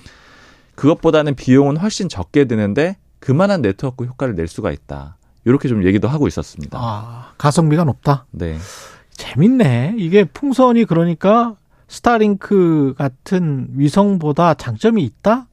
그렇게 볼 수가 있는 거죠. 예. 그러니까 방금 이제 재밌다고 사실 얘기를 해주셨는데 저도 예. 그러니까 미션 임파서블 같은데 보면 한번 이제 음모가 한 번씩 나올 때 뭐 예. 여러 가지 장비나 기술 같은 게 등장을 하잖아요. 그렇죠. 그러니까 완전히 새로운 형태의 그런 기술이라고도 볼 수가 있고 아주 고난도의 기술은 아니지만요. 발상의 전환이네요. 어떻게 보면. 그렇죠. 예. 위성이랑 비교하지 못할 정도로 가격이 싸죠. 일단은 풍선이니까 뭐 예. 발사를 할 필요도 없고요. 그리고 높은 고도에 떠 있을 수가 있거든요. 아까 이제 미국이 괜히 이 F-22 랩터기를 쓴 게 아니고요. 일반적인 전투기로는 이 높이까지 못 올라간다라는 거예요. 아, 그렇습니까? 이게 한 40km 정도 높이에 떠 있었는데 예. 떠 있을 수가 있는데 일반적인 전투기는 한 20km 정도 높이에서 날거든요. 그러니까 여기까지 올라가려면은 더 엔진의 성능이 좋아야 되거든요. 이제 이 F-22기 같은 경우에는 쌍발 엔진이라고 해서 여기까지 올라갈 수 있어서 이걸 썼던 거고요. 그렇게 높은 것에 떠 있다 보니까는 넓은 범위를 또 볼 수가 있는 거죠. 정찰 범위도 넓은 거고요. 그리고 워낙 크기 때문에 식별은 되지만은 접근도 좀 어렵고 그리고 아주 높이 떠 있을 때는 또 찾아보기도 힘들다라는 거죠. 그러니까 이런저런 장점들도 또 있는 겁니다. 재밌네요. 지금 중국이 만약에 진짜로 이걸 만들어서 전 세계를 뭔가 전부 다 정찰을 하려고 했다면 약간 좀 괴기스럽기도 하고 소름 끼치는 일이기도 합니다. 3년 전에 일본에서도 네. 작은 크기의 비슷한 형태가 발견이 됐었거든요. 그런 걸로 보면은 꽤 오랫동안 준비한 게 아닌가 싶기도 합니다. 알겠습니다. 경향신문 박순봉 기자였습니다. 고맙습니다. 감사합니다.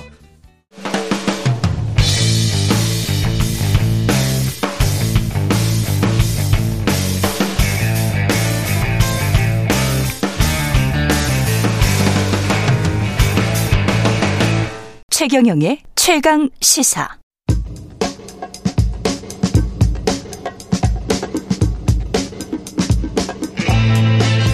네, 우리가 접하는 뉴스의 태초부터 지금까지 뉴스 일대기를 쫙 살펴봅니다. 뉴스톱 김준일 수석 에디터, KBS 박대기 기자, 그들의 전지적 시점으로 분석하는 뉴스 일대기 지금부터 시작하겠습니다. 안녕하십니까? 네, 안녕하세요.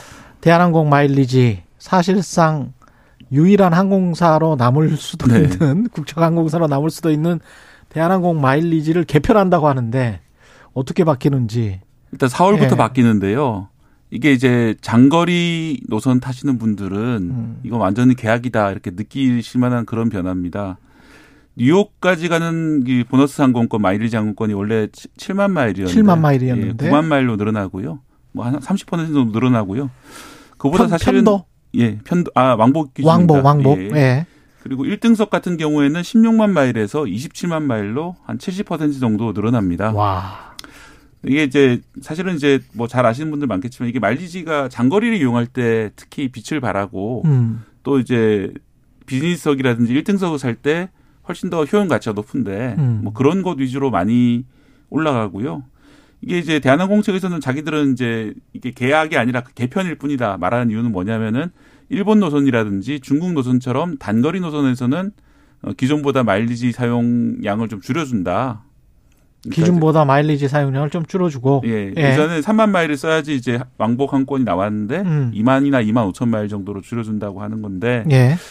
사실은 이제 일본이나 중국 가면서 마일리지 쓰시는 분들도 있지만 사실 경제적 효과는 미국이나 유럽 갈 때 쓰는 게 훨씬 더 높았거든요. 왜냐하면 중단거리 노선은 좀 싸니까. 네. 네. 그리고 이제 뭐 저가항공도 많이 다니고 특가도 많이 나오기 때문에 사실 일본 갈 때 뭐 30만 원 정도면은 뭐 충분히 특가가 많이 나오는데 지금은 미국 뉴욕 가려면 220만 원 다 이상이거든요. 220만 원이요? 예. 엄청 많이 올라가요. 편도가? 아니 왕복이 기준으로. 예. 일단 대한항공 마일리지 개편의 역사를 좀 말씀드리면은 특히 이제 2010년대 이후로 계약이 계속 되어 왔다라고 소비자들이 불만이 많았어요. 예를 들면 2019년에 한번 개편이 있었는데 이랬습니다. 옛날에는 구간으로 나눴어요. 5개 구간으로 나눠서 이거를 그러니까 예를 들면은 한국에서 인천에서 LA를 가든 뉴욕을 가든 이게 한 구간이기 때문에 그러니까 마일리지 쓰는 게 같았어요. 근데 이거를 2019년에 거리로 바꿉니다. 그게 이번에 적용되는 거예요. 예. 그러니까 이제 그거가 있었고 또 하나는 경유를 할 때 과거에는 A에서 한국을 경유해서 B를 하면은 이거를 이제 이 거리를 그러니까 A에서 B로 가는 걸로만 했는데 이거를 따로따로 다 계산을 하니까 마일리지를 더 써야 되는 거예요. 그렇죠. 뭐 이것도 이제 이런 식으로 다 이제 바꿔온 것에 대해서 불만들이 많은 거 하나가 있고 또 하나는 이 사용처를 늘렸다라고 하는데 그 비율이 예를 들면은 그거를 장거리 항공을 쓰면 1마일리지당 한 90원 정도 되거든요. 한국에서 뉴욕 갈 때. 그런데 이거를 뭐 예를 들면 이마트 같은 데서 쓰면은 1마일리지당 뭐 10원도 안 돼요. 아, 맞아. 예, 그거는 저도 당해봤어. 비율이 너무 안 좋아요. 그러니까 이거를 사용처를 늘렸다라고 하는 거는 사람들한테는 전혀 와닿지 않은 거죠. 나는 일단은 장거리 가려고. 그렇죠. 장거리 가려고 이거를 지금까지 모은 건데 이거를 단거리 가라? 아니, 그거는 저가 항공이 많잖아요. 이를테면은 지금 한국에서 일본 나리타 공원 가는데 한 50만 원 정도 해요. 예. 근데 대한항공권은 좀 더 비싸서 한 70만 원 합니다. 그러니까 저가 항공이 50만 원 정도예요. 지금 현재 알아보니까. 그러면은 굳이 마일리지를 써가지고 여기를 가는 것보다 그냥 저가 항공 사면 되는 거죠. 그렇죠. 그러니까 이거는 소비자 입장에서 보면은 굉장히 계약인데 이게 항공사 입장에서는 어쨌든 이 마일리지로 인해서 누적 적자가 상당히 일종의 이제 무임승차 개념으로 생각을 하는 거예요. 이거를 고객에게 뭐 서비스는 맞지만은 아니 본인들이 그렇게 또 프로모션을 하고 광고를 해놓고 그걸 무임승차라고 하면은 기분 나쁜데 이게 엄연히 고객이 재산권이거든요. 왜냐하면 사람들이 연회비를 많이 내가면서 마일리지가 적립되는 신용카드를 쓰잖아요. 그렇게 하는 거는 고객들이 신경을 써서 자기 재산처럼 언젠가 내가 한번 비즈니스석을 타고 외국에 가리다 장거리를 가리다 기대를 하고 이제 몇 년간 싸우신 분들이 정말 많으신데 그런 기대를 무참하게 깨는 거고요. 아까 말씀드린 대로 뉴욕 왕복이 지금 1등석은 16만 마일이기 때문에 한 10년 정도 열심히 모으면 가볼 수도 있는 상황이었는데요. 27만 마일이죠. 27만 마일로 늘어납니다. 그럼 평생 모아도 안 되는 분들이 대부분이실 거라 가지고 이 뭐 1등석은 타지 말라는 얼씬거리지 말라는 이야기인지 다 불만을 느낄 수밖에 없는 그런 상황으로 됐습니다. 그 16만 마일 뭐 제가 그런 신용카드를 쓰는데 뭐 마일리지가 쌓이는 신용카드 있지 않습니까?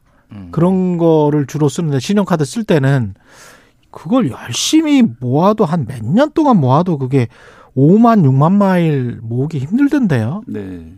근데 이게 지금 소비하시는 거예요? 5만 마일 모으면. 아니 그러니까 그런데 27만 마일이면 진짜 평생 모아도 안 될 것 같은데. 뭐 그런 상황이 돼버렸기 때문에 이 소비자 입장에 불만이 나오는 거고 사실 그래서 아까 말씀하신 대로 이 개편안이 2019년에 나왔고 코로나 때문에 유예가 되다가 이번 4월 달에 적용이 되는데 그러니까 소비자들이 2019년도에 이미 1,800명 정도 모여가지고 공정위에 약관이 불공정한 것이다 바뀌는 게 이게. 그 공정위에다가 약관을 심사해달라고 요청을 했습니다. 무려 3년이 지난 지금까지도 공정위가 아무런 답변을 내놓지 않고 있거든요. 그런데 이 대한항공 주장 수요가 집중된 중단거리 노선은 오히려 마일리지가 줄어든다. 이 주장은 맞습니까? 그러니까 3만에서 한 2만 5천 정도로 줄어드는 거 맞아요. 그러니까 5천 마일리지가 줄어든다. 아까 전에 말씀드렸지만은 일본 가는데 2시간 반 정도 걸리거든요. 나리따공원 가는데. 저가항공 타면 되죠. 그 정도는 참을 수 있는데 우리가 이제 보통 마일리지를 모으는 이유는 장거리 타는 그렇지. 거. 그리고 아니면은 업그레이드를 하기 위해서 하잖아요. 그렇죠. 일반적으로 1등석 네. 아니면은 이제 이코노미가 아닌 비즈니스석, 예. 프레스티저석이라고 한 번도 안 타봐서 예. 그런 거를 하려고 하는 건데 여기에서는 다 이제 소위 말 소비자 입장에서는 계약이 된 거예요. 아. 다만 이제 항공사 입장을 조금만 설명을 드리면은 항공사가 코로나를 전후로 해가지고 굉장히 많은 타격을 입었어요. 그래가지고 코로나 때는 관광객이 안 나가잖아요. 그러니까 좌석을 다 뜯었습니다. 그래서 이거를 화물용 여객기로 그렇죠, 계속 승객기로 그러니까 비행기로 썼어요. 그러다가 지금 수요가 늘어나니까 이제 다 뜯은 거라 이제 다시 다 붙여가지고 지금 막 이런 비용들 그리고 지금 다 단체로 이제 휴직에 들어갔다가 이 사람들이 아직 복귀도 안 하고 막 이런 혼란스러운 상황을 좀 감안을 하더라도 이거는 조금 지금 소비자 입장에서는 좀 과하다 이런 생각이 드는 거죠. 대한항공이 아직 어렵다고 생각하시는 분들도 많으신데 실제로 지난해 영업이익이 2조 8천억 원으로 그러니까. 역대 최고 영업이익을 올렸습니다. 네. 참 역설적인 상황인데요. 아직 그 저가항공사들이 제대로 취항을 안 한 곳들이 많고 또 해외 여행 수요도 엄청나게 많고 그렇죠. 또 화물 수요도 많기 때문에 최근에는 특가항공권 없이 아주 비싼 항공권 요금을 받고 있고요. 그래서 외국 출장 나가시는 분들도 예전보다 너무 항공권이 비싸졌다. 뭐 그런 말씀 많이 하시는 그런 상황이라서 쌍끌이로 하고 있는 거예요. 예, 화물하고 지금 회사가 어려워서 이 네. 마일리지 이거를 좀 혜택을 줄인다. 이거는 말이 안 되는 상황인 것 같습니다. 야, 항공사 입장은 근데 안 바뀌겠죠? 불만이 소비자들이 많아도? 일단 뭐 공정위에서 뭔가 철퇴를 내려놓지 않는 이상 이대로 강행할 걸 보이고요. 그래서 예. 공정위 제가 좀 취재를 해보니까 4월 1일 시행인데 3월 말까지는 어떻게 그 이게 불공정한지 여부를 답변을 내놓는 걸 노력하겠다. 이렇게 얘기를 하더라고요. 그래서 상당히 좀 기수가 주목되는 그런 상황이고 예전에도 사실 이 약관 변경 관련해가지고 이런 소송도 있었습니다. 그, 기억하실지 모르겠지만, 원래 마일리지가 유효기한이 없었거든요, 우리나라에서는. 예. 그런데 유효기한 10년을 도입하면서 이 소비자들이 이제 반발해가지고 소송까지 간 적이 있었는데, 예. 당시와 지금이 조금 다릅니다. 당시에는 그때까지 적립된 마일리지에 대해서는 유효기한을 발생을 안 시켰어요. 앞으로 적립될 마일리지만 유효기한을 발생을 시켰거든요. 이번 같은 경우는 이때까지 쌓은 마일리지도 앞으로 변경된 기준에 따라서 쓰라. 이렇게 돼버린 거예요. 그러니까 이제 소비자들 저한테 제보 주신 분이 말씀하시는 게 이때까지 적립된 마일리지는 예전 마일리지 제도 적립 테이블 그러니까 사용 테이블을 보고 이제 적립을 한 건데. 그러네. 예, 이때까지 기성의 그런 어떤 마일리지에 대한 기득권은 인정해줘야 되는데. 그러네요. 예, 갑자기 테이블을 바꿔가지고 너희는 이제 가까운 데만 유리하게 바꿔주고 먼 데는 이제 불리하게 바꿔버리면은 뭐 가까운 데 갈 계획이 없는 사람은 뭐 그럼 대신 난 미국 가야 되는데 대신 도쿄 갔다 와 뭐 이렇게 할 수는 없는 문제잖아요. 결혼 10주년으로 예. 마일리지로 가기 위해서 차곡차곡 모은 사람들은 예. 굉장히 손하겠습니다. 그러니까 이게 이제 핵심 잼정이 될 예. 거예요. 예를 들면은 아까 카드 말씀하셨잖아요. 예. 1,000원 쓰면은 2마일씩 주던 거를 맞아, 이제 그 있었어요. 카드가 혜택이 이거 너무하다 그래가지고 그 카드를 없애버립니다. 그리고 새로 발급하는데 1,000원 쓰는데 1마일만 주는 카드를 이제 발급을 해요. 예. 근데 그렇다고 이 카드를 새로 발급했다고 해서 기존에 쓰던 카드를 우리가 그럼 1,000원에 1마일만 줄게라고 할 수는 없는 거예요. 그렇죠. 카드사들이 그렇게 할 수는 없죠. 그럼 문제가 그렇죠. 생기잖아요. 이것도 예. 비슷한 논리를 적용을 하면은 그동안 쌓아왔던 거에 대해서는 그럼 최소한 인정을 해줘야 되는 거 아니냐. 네. 이게 이제 논리가 소비자들의 논리인데 이게 공정위가 이제 받아들일지는 좀 봐야 될 것 같습니다. 그러네요. 네. 예. 잠시 재난 속보 알려드리는데요. 오늘 8시 30분 강릉시 평지, 삼척시 평지, 동해시 평지 지역에 대설 경보가 발효됐습니다. 외출은 가급적 피하셔야 될 것 같네요. 예. 지붕에 눈 쌓인 거 이런 거는 좀 치워야 사고를 예방할 것 같습니다. 결국은 독과점 또는 독점적인 행태 때문에 이렇게 쉽게 대한항공이 갈 수 있는 건데 여기다가 이제 아시아나까지 인수합병이 마무리가 돼버리면 네. 그러면 앞으로는 더 할 거 아니에요? 예, 더 심각해지지 않을까. 네. 아직은 사실은 인수합병이 끝나지 않은 상황이기 때문에 EU하고 미국에서 승인을 안 해줬죠. 아직. 네, 아직까지 승인이 네. 그러니까 승인 심사가 연장되고 있는 상황이라 가지고 어떻게 될지 모릅니다만 벌써부터 이런데 실제로 합병이 일어났을 경우에. 경쟁자가 없어지는 거잖아요. 사실. 그렇죠. 예, 그런 상황에서 이게 마일리지뿐만 아니라 사실 항공권 요금 자체가 상승하지 않을까 이런 많은 걱정들이 있는 상황이고요. EU하고 미국에서 지금 사실은 독과점 심사를 하고 있는 겁니다. 네, 맞습니다. 예. 네. 독과점 십사라고. 그러니까 한국 시장에서 이제 왔다 갔다 하는 것에서 너무 이제 과도하게 시장 그렇죠. 지배력을 가지는 것에 대해서 네. 보는데 그거는 좀 봐야 될 것 같아요. 어떻게 나올지는. 왜냐하면 이제 시장 획정을 어떻게 하느냐에 따라서 좀 다를 수가 있기 때문에. 근데 중요한 거는 또 요 포인트가 하나 있어요. 네. 기업이 이제 결합이 승인이 되면은 아시아나 마일리지를 이제 대한항공 마일리지하고 통합을 해야 되잖아요. 네. 그럼 그 비율을 어떻게 할 것이냐. 0.5로 할 것이냐. 0.7로 할 것이냐. 안 되지. 그대로 해줘야지. 근데 그런 얘기가 아직 공식 발표는 안 나왔는데 네. 1:1로 해주진 않을 것이다. 지금까지 대한항공의 행태를 봤을 때 네. 이런 얘기들이 지금 솔솔 나오고 있어요. 사실은 그러니까. 이제 이게 하나의 어떤 지금 개편이 하나의 좀 간을 보는 그런 행태고 이게 뭐 그 스무스하게 흘러가 버리면은 네. 다음 이제 아시아나 마일리지를 대한항공 통합하는 과정에서도 또 한 번의 불이익이 있을 수 있는 그런 상황이 됩니다. 아까 예. 제가 모두 말씀드린 것처럼 대형 국적 항공사는 그렇게 되면 한 곳밖에 안 되기 때문에 네. 소비자들은 이제 선택권이 없어지는 거거든요. 나머지는 미주든 유럽이든 사실은 그 나라 항공사, 다른 나라 항공사를 이용하지 않고는 우리 국적 항공사를 이용하려면 대한항공 하나밖에 없는 노선들이 굉장히 많은데 네. 그렇게 되면 네.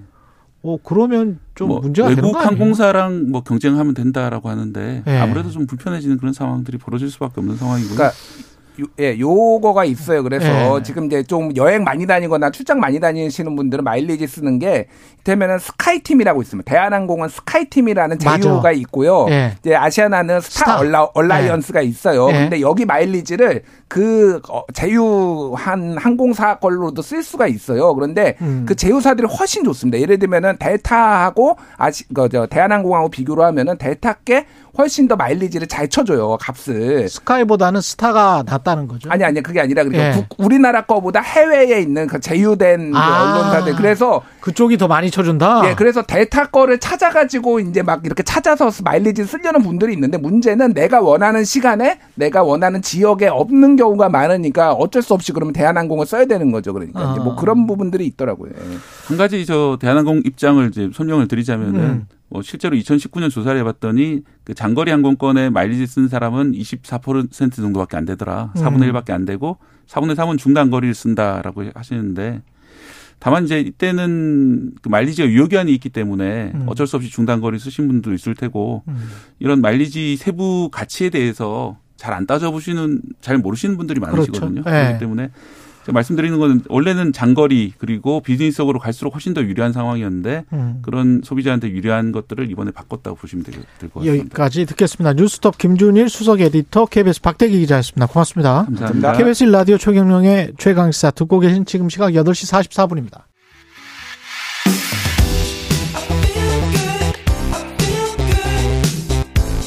세상에 이익이 되는 방송 최경영의 최강시사. 네, 오늘은 뭐 소비자 특집 같기도 하고요.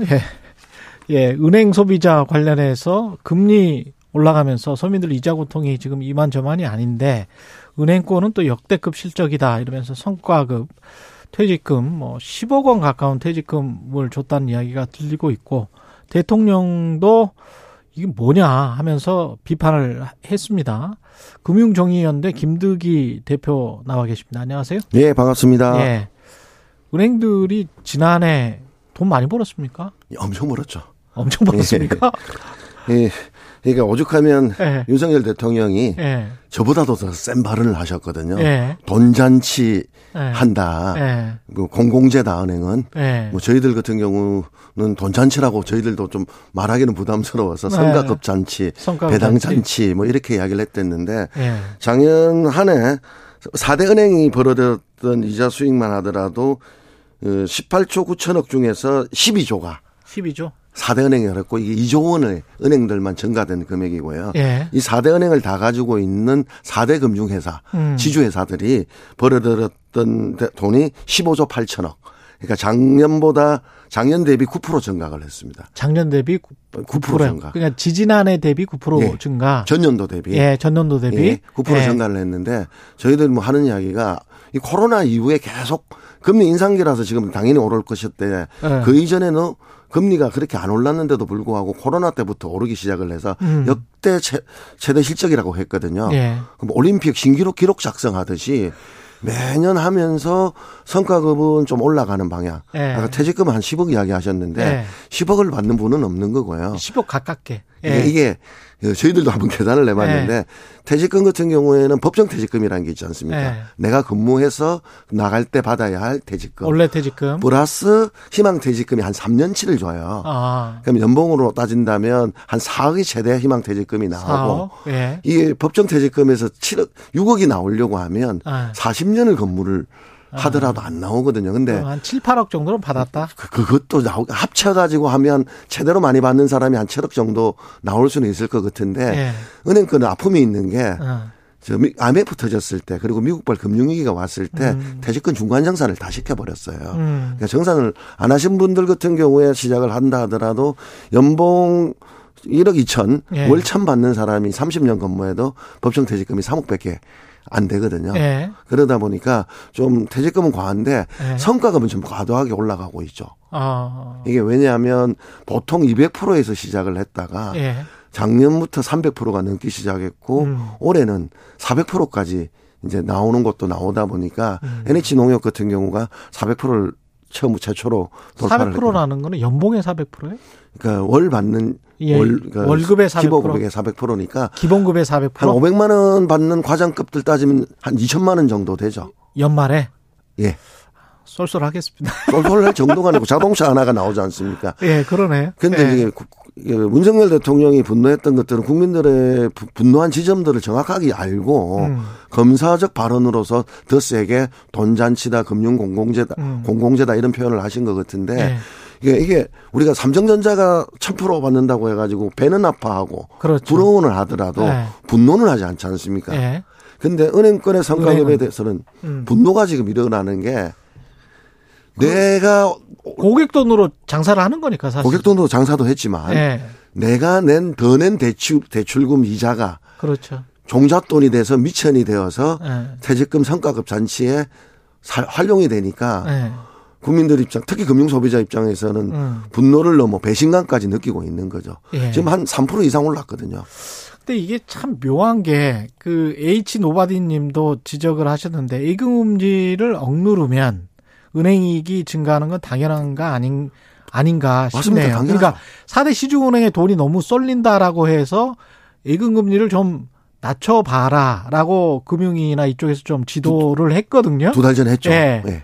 그리고 이제 리스크 있는 부동산 PF나 이런 거는 또 막아봐라 라고 했단 말이죠. 그러면 이제 은행 입장에서 만약에 반론을 편다면 그 리스크 있는 자산들이나 이런 거는 또 막아봐라고 했고 예금금리는 저축은행들이나 다른 쪽에서 제대로 이제 대출을 못하고 돈순환이 안 된다고 해서 예금금리를 좀 내리라고 했고 그러면 우리는 어떻게 장사하란 말이냐 이제 이렇게 또 이야기를 할 거란 말이죠. 그 이야기만 하는 게 웃으면서 했죠.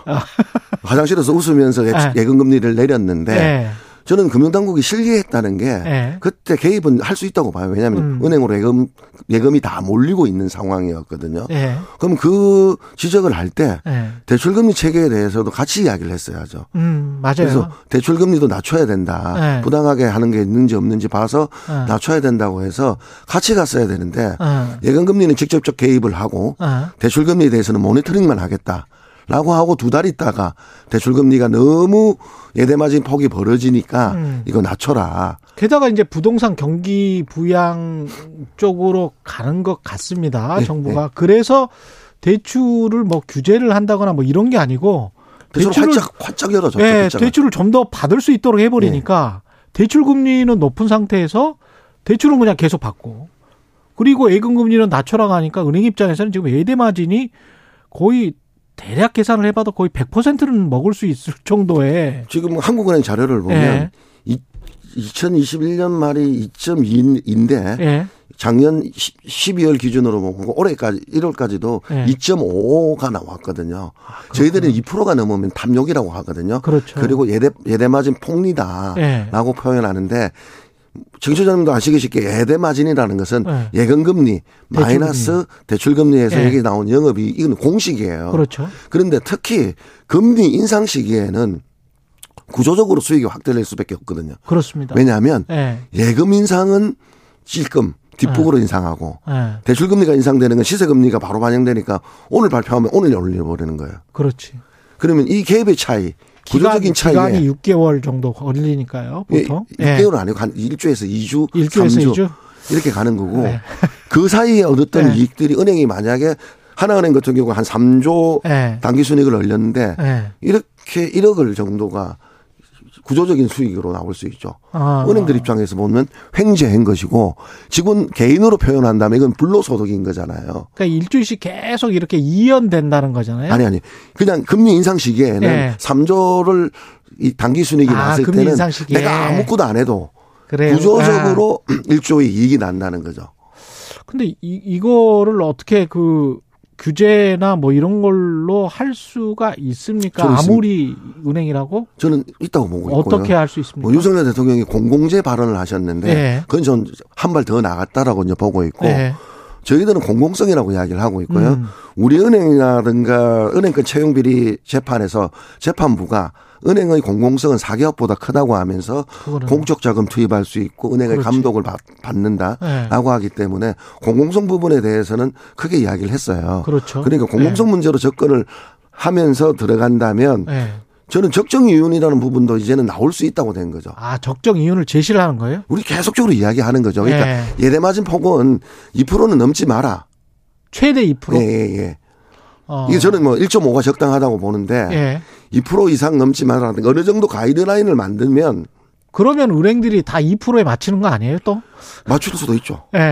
맞추면 거기에 따라서 은행 당기순이익이 얼마인지를 또 따져야 되는 것들이고 그리고 대통령실에서 발표한 거 보면 산정체계를 갖다가 확실히 하겠다는데 아직도 부족한 부분이 저희들은 많다고 보고 있거든요. 대출금리 산정체계에 대해서는 저 세상에 지금 공개되지 않은 가상금리에 그 예금 보험료가 우리가 대출자가 부담했다 납득이 되십니까? 지급 준비 예치금을 우리가 대출자가 부담을 했어요. 그렇죠. 작년까지. 이게 법정 비용으로. 아니 미국 같은 경우에 왜 또 대출자만 책임을 지는 게 아니고 대출 능력을 제대로 평가 못했다고 해가지고 언더워터가 나면 집이 만약에 부도가 나서 대출금이 더 많으면 그거 포기하고 그냥 나와버리면 끝이거든요. 끝이죠. 근데 한국은 그런 제도는 없어요. 아직은 없죠. 끝까지 달아가지고 죽을 때까지 부채는 채권 추심한단 말이죠. 채권 추심을 하게 돼 있죠. 그러니까 은행에 관한 책임은 또 안 묻는 이상한 구조이기 때문에 그건 그 책임은 저는 당연히 물어야 된다고 생각을 하고 있고요.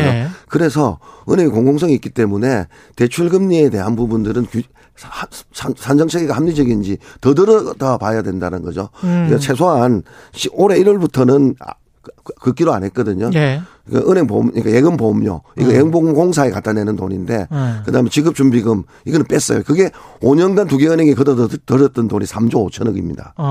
그리고 지금 대통령의 말 한마디로 사회공헌기금을 확대할 것 같아요. 사회공헌기금. 그럼 이거는 민주당 정부의 이익환수제도거든요. 그때는 국민의힘이 반대했어요. 지금 대통령 말하니까 이런 식으로 가는데, 저는 이 돈을 공공기금으로 상생금융 좋다 이겁니다. 그런데 근본적인 문제는 이 폭이 수익을 거둘 수 있는 폭들이 적정한지에 대한 감시를 해야 된다는 거죠. 그래서 아까 적정이면 말씀하시는 거예요. 교육세를 지금 우리가 부담하고 있습니다. 저는 교육세는 0.02% 정도 되거든요. 수익자가 내야죠. 은행이 내야 되는 게 맞다. 이렇게 보여지고 있는 거고요. 그러네. 중앙은행에서 발권을 해서 그거를 사실상 아주 거의 뭐 이자가 없는 상황에서 빌려가지고 그거 가지고 또 고객들 돈 모아가지고 영업을 하고 있는 것이기 때문에 다른 기업들하고는 좀 다릅니다. 사실. 여당이다 야당이다 무슨 여러 가지 대책을 내놓고 있는데 저희들은 한 3년째 줄고차게 요구하고 있습니다. 마진율 공개해라. 마진율을 공개해라. 지금 사실은 지금 국민의힘이 집권하자마자 예대마진 공시를 비교하고 시작을 했어요. 이건 일정 정도 영향을 준다고 생각을 했는데 무색해졌죠. 왜요? 예대마진 금리 폭 2.5로 확대되는 거 봤을 때는. 그렇기 때문에 결국은 핵심은 마진율이 공개가 되어서 그다음에 기준 가산금리에 있는 세부 항목들이 공개가 되어서 저희 같은 사람들이 이게 적정한지에 대한 감시 판단을 하게 해서 할 수 있어야 된다. 은행들이 과도하게 마진을 이루는 데들에 대해서는 금융소비자들이 심판하게 만들어야 된다. 저는 그렇게 보고 있습니다. 금융정의연대 김득희 대표였습니다. 고맙습니다. 예, 감사합니다.